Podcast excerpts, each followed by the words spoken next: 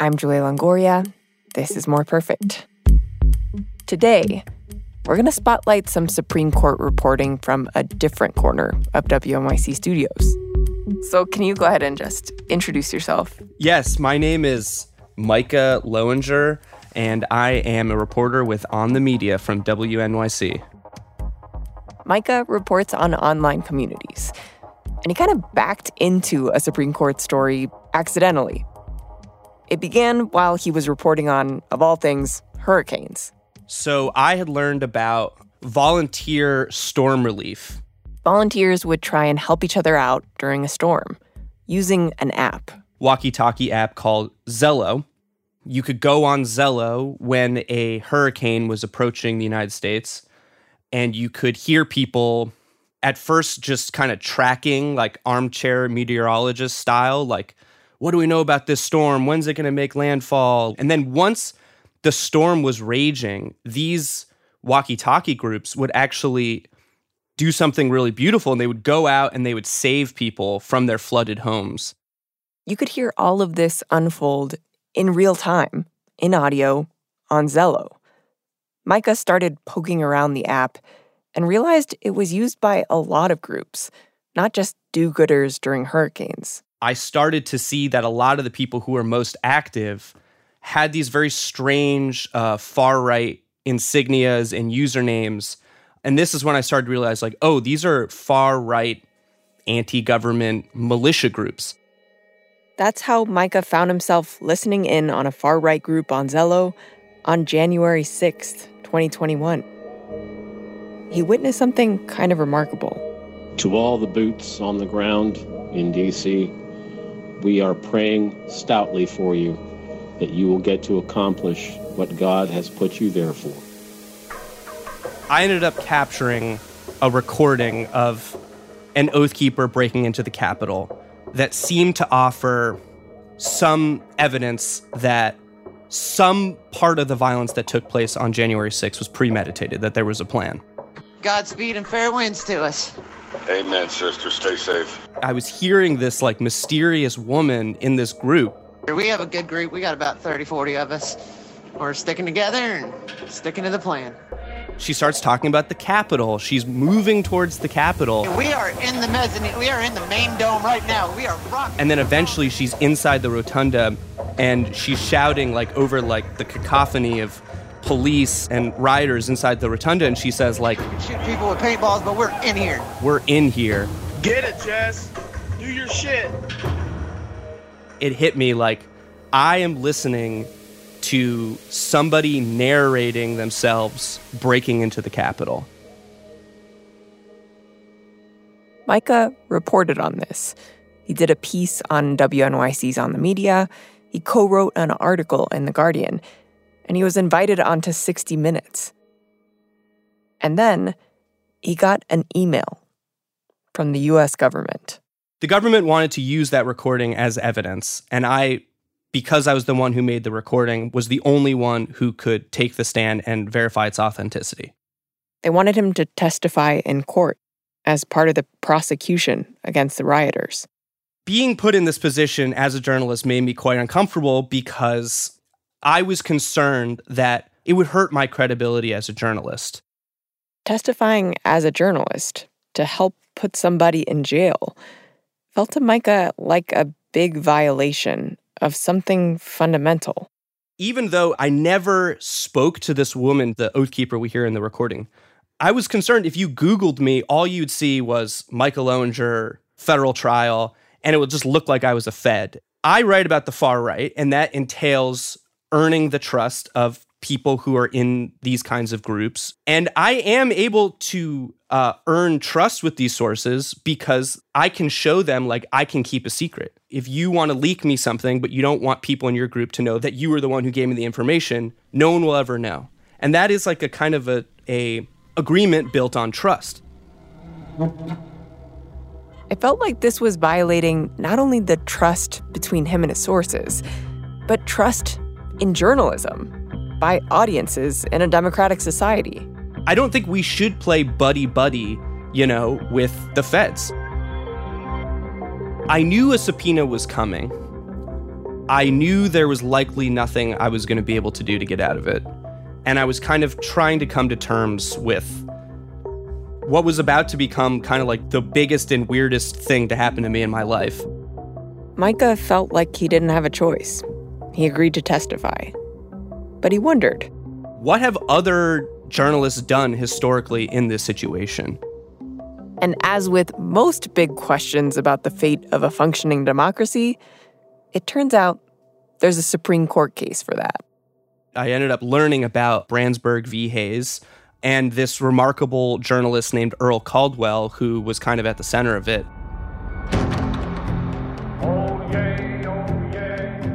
Today on More Perfect, the story of journalist Earl Caldwell, courtesy of Micah Loewinger and WNYC's On the Media. Caldwell posed questions to the highest court in our country about what our First Amendment right to freedom of the press really means in a functioning democracy.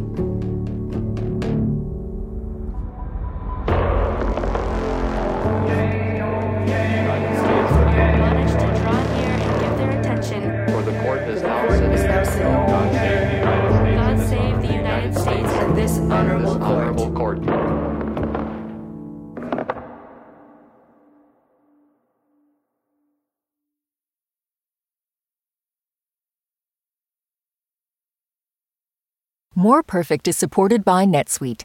Okay, quick math. The less your business spends on operations, on multiple systems, on delivering your product or service, the more margin you have and the more money you keep. Obvious. But with higher expenses on materials, employees, distribution, and borrowing, everything costs more. So to reduce costs and headaches, smart businesses are graduating to NetSuite by Oracle. NetSuite is the number one cloud financial system, bringing accounting, financial management, inventory, HR into one platform and one source of truth. With NetSuite, you reduce IT costs because NetSuite lives in the cloud with no hardware required, accessed from anywhere. You cut the cost of maintaining multiple systems because you've got one unified business management suite. And you're improving efficiency by bringing all your major business processes into one platform slashing manual tasks and errors. Over 37,000 companies have already made the move, so do the math. See how you'll profit with NetSuite. Backed by popular demand, NetSuite has extended its one-of-a-kind flexible financing program for a few more weeks. Head to netsuite.com slash more perfect netsuite.com slash more perfect. At Radiolab, we love nothing more than nerding out about science, neuroscience, chemistry. But but we do also like to get into other kinds of stories. Stories about policing or politics, country music, hockey, sex of bugs.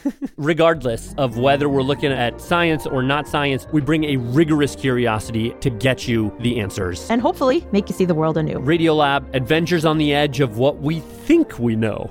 Wherever you get your podcasts.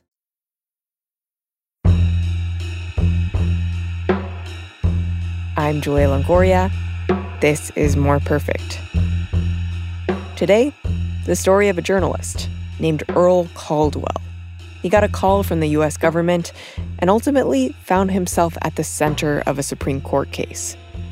Micah Loewinger first reported the story for the podcast and radio show On the Media. It was inspired, in part, by Micah getting his own call from the government. A quick note the clips you'll hear of Earl are courtesy of an oral history project done by the Maynard Institute for Journalism Education. Here's Micah.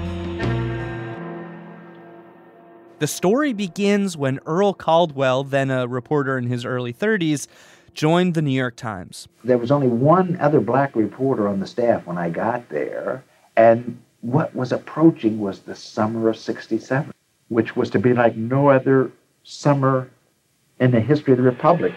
The worst race riots since those two years ago in the Watts section of Los Angeles rocked New Jersey's largest city, Newark, for five consecutive days and nights law and order have broken down in Detroit, Michigan.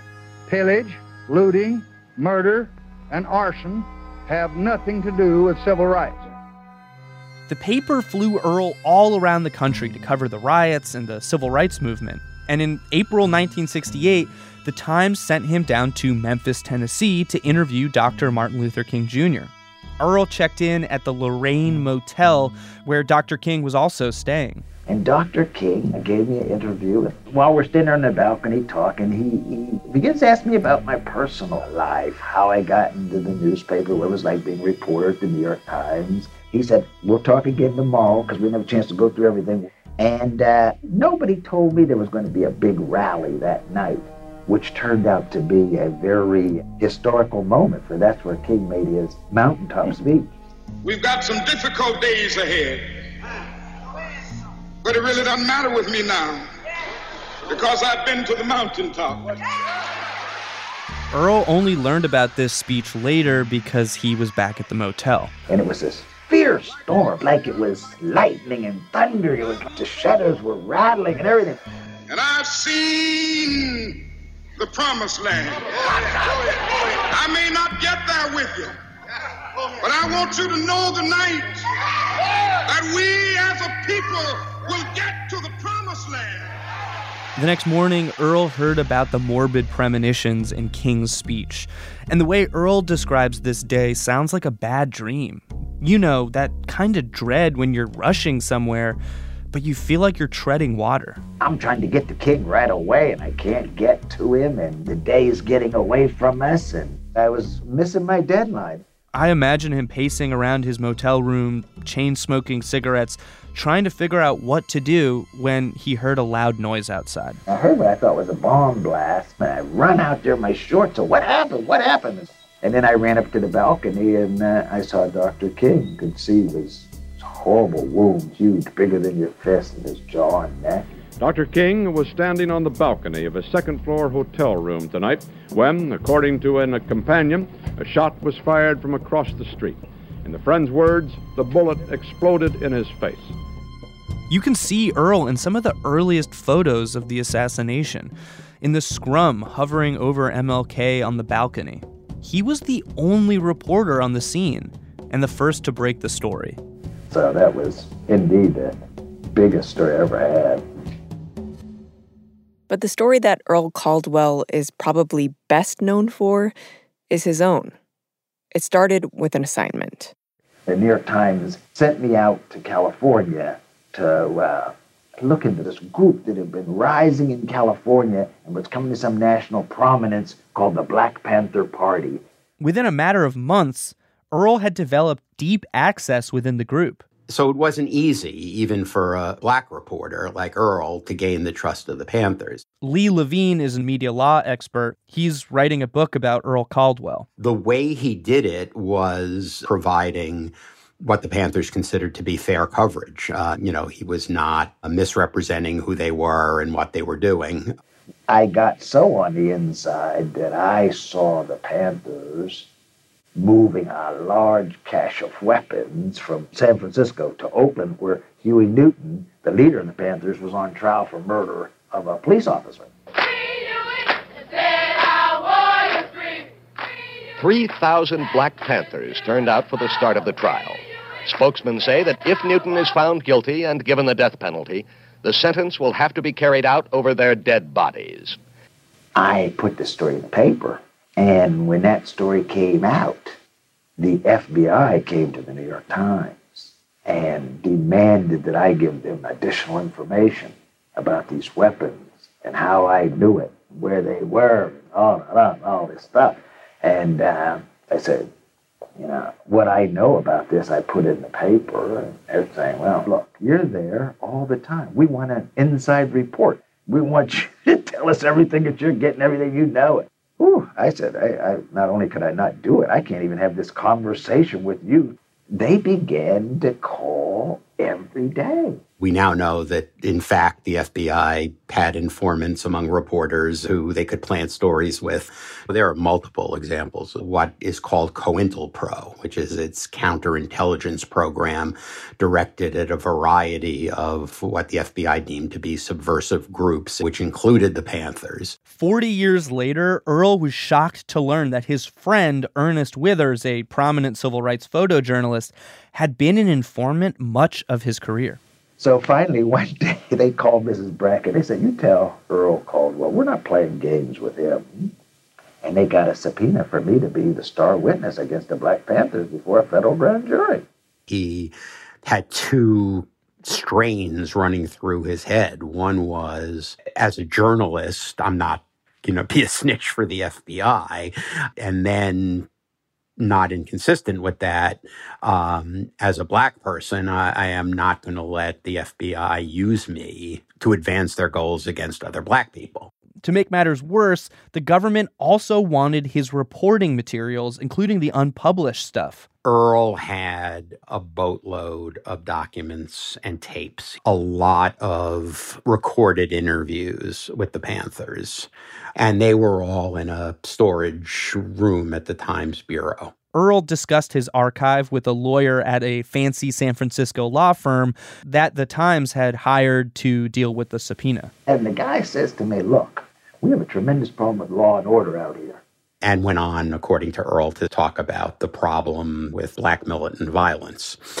Um, where the guy told him to bring in his notes and stuff so that he could go through them, and told Earl that I think there's probably stuff uh, that you have that the government's entitled to. and that totally freaked Earl out. I'm sitting there thinking, like, you're in an awful situation because you're at the top of your career. And all of a sudden, they're saying something that could get you killed. It wasn't that somebody would say, go shoot Caldwell. It was that in this environment, somebody would say, if he came out here and told us he's a reporter and got all his access and he's a spy for the FBI now, he shouldn't live. Earl learned that the feds were going to come to the San Francisco Bureau to serve the subpoena. So we didn't know what to do and had all these documents, so we just said, we'll destroy it. Let's just let's just shred everything. Let's dig these tapes apart, cut them up, and everything. Whew. We had two of these real high garbage cans. We filled them up. And ultimately, he decided to fight the subpoena in court. Because of his frustrations with the paper's legal team, Earl hired Anthony Amsterdam, a white lawyer recommended by the NAACP Legal Defense Fund. Amsterdam was confident that Earl could beat the subpoena. Lee Levine.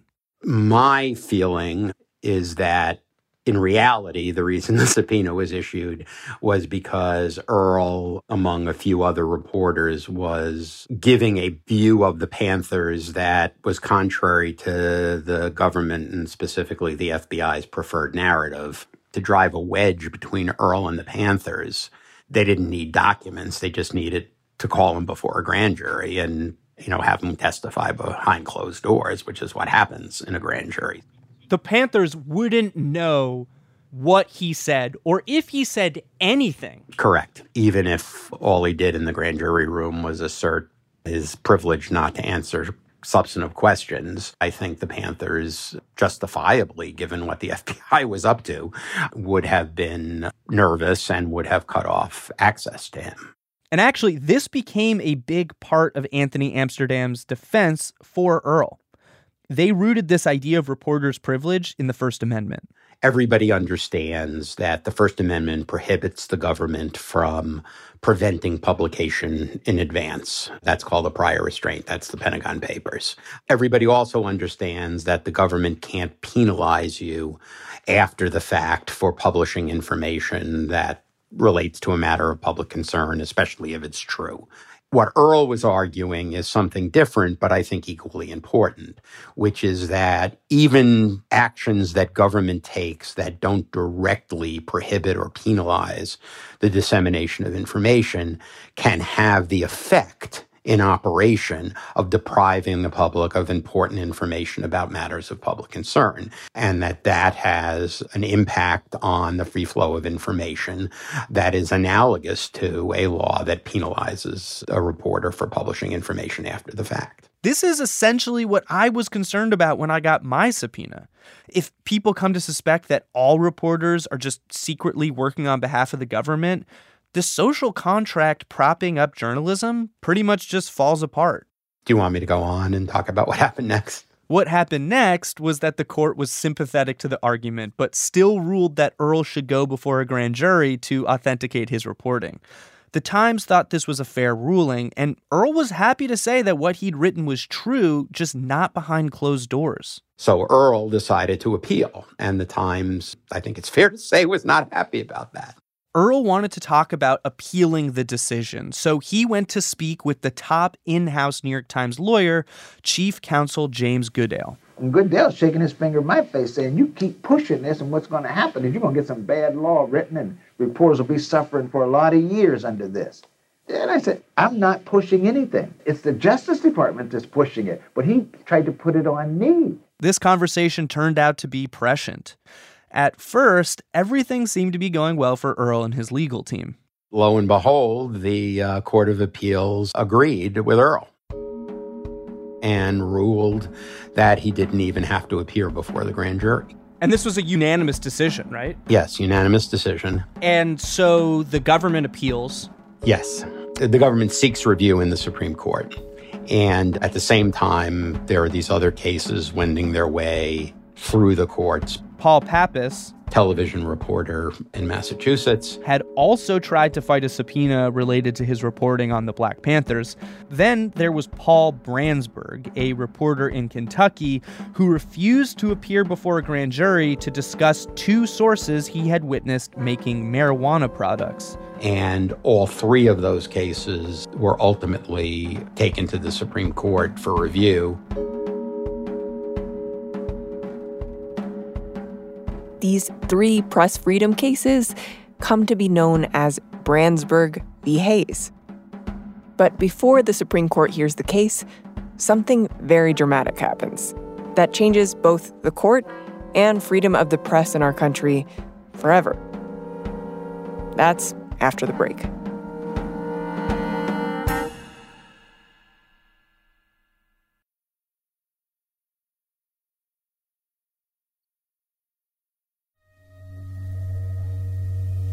I'm Julia Longoria, and from WNYC Studios, this is More Perfect.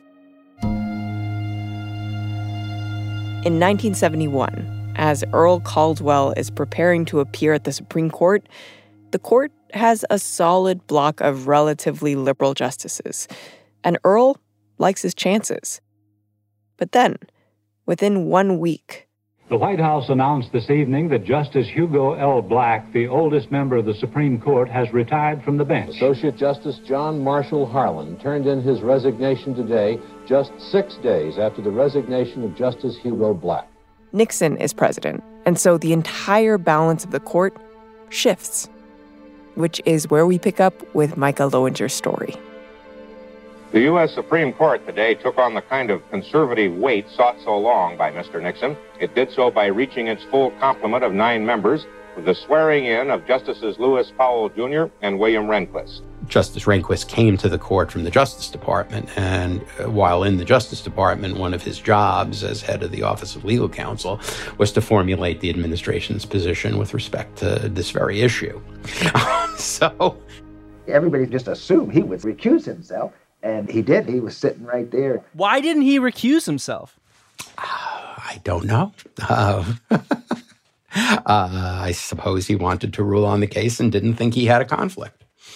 Just like today, with uproars over Justice Thomas ruling on cases that some people think he shouldn't, there's really nothing that can be done about it. On June 29, 1972, the court voted 5 4 against the reporters, with Justice Rehnquist casting one of the deciding votes. Justice White, who wrote for the majority, wrote that this whole concept of indirect restraints was bogus. And then Justice Powell, newly on the court, wrote an opinion concurring in Justice White's opinion, but adding a few words of his own. His opinion has been characterized over the years as enigmatic because it seems to suggest, although not entirely clearly, that there are circumstances in which, on a case by case basis, a reporter would be able to successfully refuse to answer questions posed by a grand jury. This enigmatic opinion by Justice Powell would turn out to have a long afterlife, which we'll get to in a minute. After the Supreme Court's decision, Earl never heard another word from the government. So he was never called to testify. There's an argument that the government accomplished what it wanted to accomplish, which is that it had established a precedent that would make sources in the future reluctant to talk to journalists. But the Supreme Court said that yes, the government can force you to be a spy, and that if you resist, uh, you go to jail. Here's Earl speaking with CBS in 1973. I honestly don't believe that it's possible to do effective journalism in America now well, let me say this. In the immediate aftermath of the decision, there were, you know, the, the, kinds of editorials you would expect in newspapers all over the country. Yeah, there was like a kind of a freakout. Yeah. Editors at the New York Times are worried about the effects of the Supreme Court's decision. National editor Gene Roberts says his staff reporters are already jittery.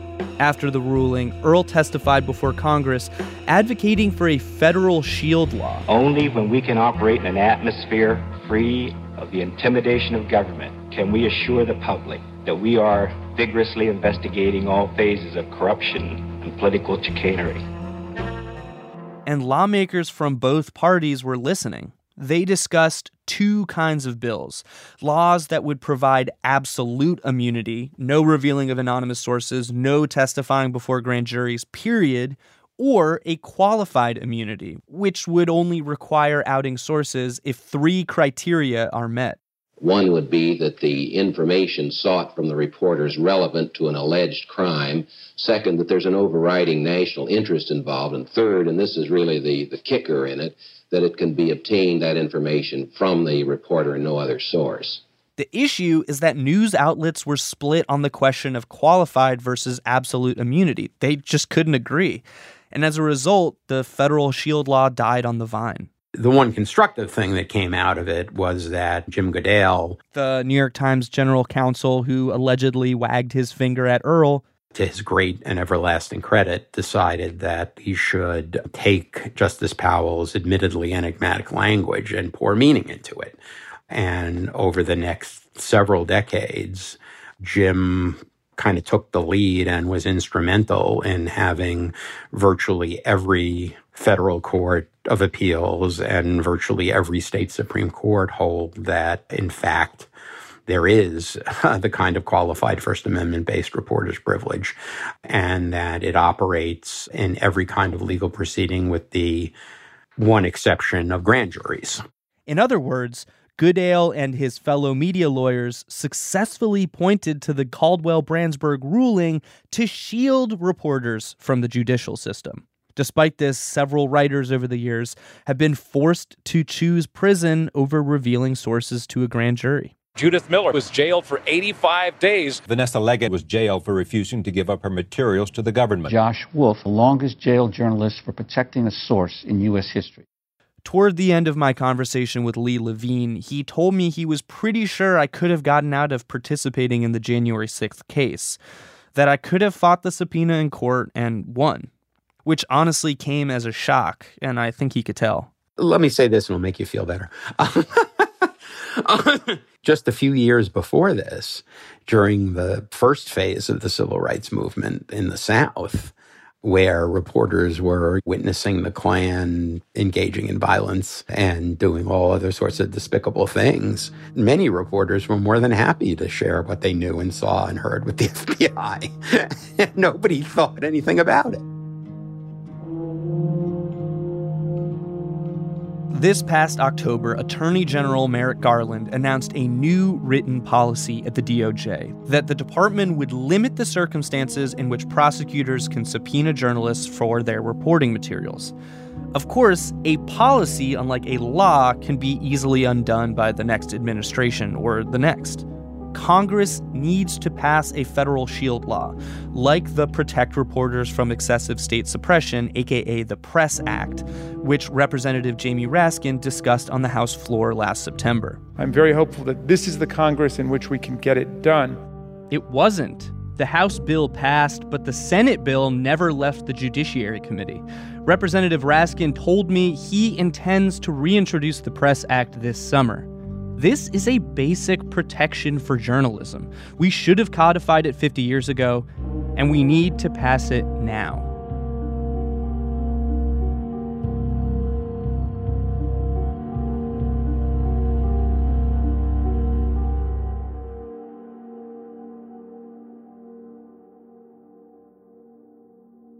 The whole time Micah was digging into Earl Caldwell's story, he was thinking about his own situation. There are key differences between their stories. Micah wasn't being asked to testify against his sources. The Department of Justice just wanted him to verify his January 6th recordings in court. Micah ultimately did testify, but he felt complicated about it.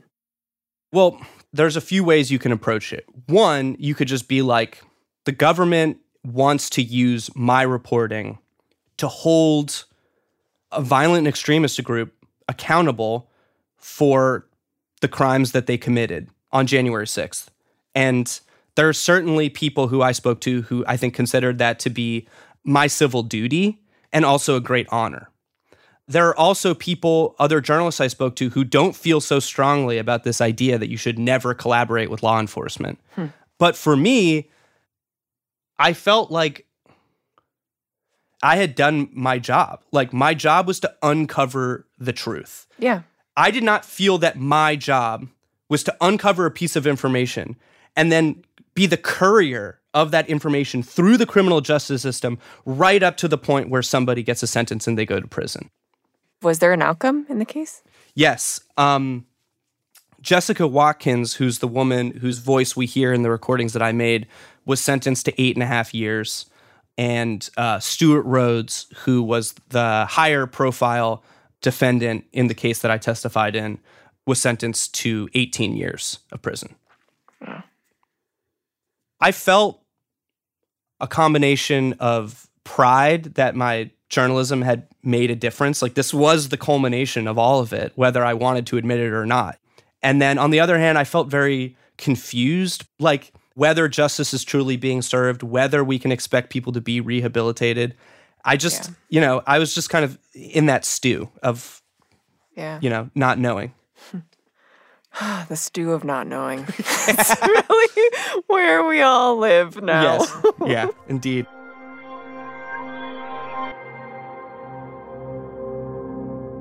What I see at the heart of this is just like trust, which is this very squishy thing. And like what I think Caldwell's case was getting at, and I think what my anxiety and ambivalence about participating in the trial was about, was the vulnerability of trust. Trust between me and the people I would love to speak to in the future who can help me do the best possible journalism I can do, and the trust between us journalists and our audience. And we have to preserve that trust at all costs. And I know it's in short supply. I know that like the trust in the media is at an all time low, and that's a problem. But I just think it's a very fragile thing. And we as journalists can get people to trust us, sources and readers and listeners and viewers, by acting with integrity and transparency and writing about things that matter to people. And uh, yeah, I don't know, being a mensch, you know, however you interpret that, right? yeah.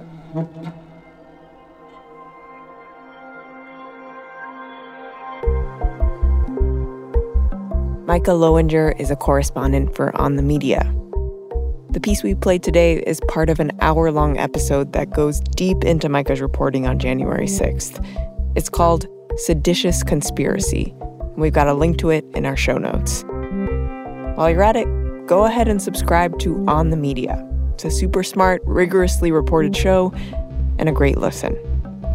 Okay, roll the credits.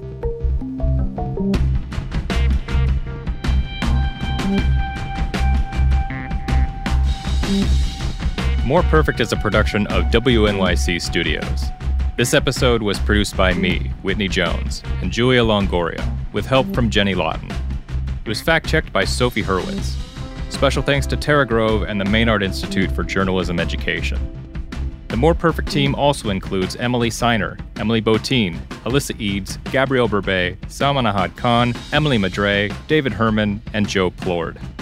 Our theme is by Alex Overington, and episode art by Candace Evers. If you want more stories about the Supreme Court, we have plenty of old episodes for you to enjoy. Subscribe to More Perfect and scroll back for more than two dozen episodes. Supreme Court audio is from Oyez, a free law project by Justia and the Legal Information Institute of Cornell Law School. Support for More Perfect is provided in part by the Smart Family Fund and by listeners like you. Thank you for listening and for supporting.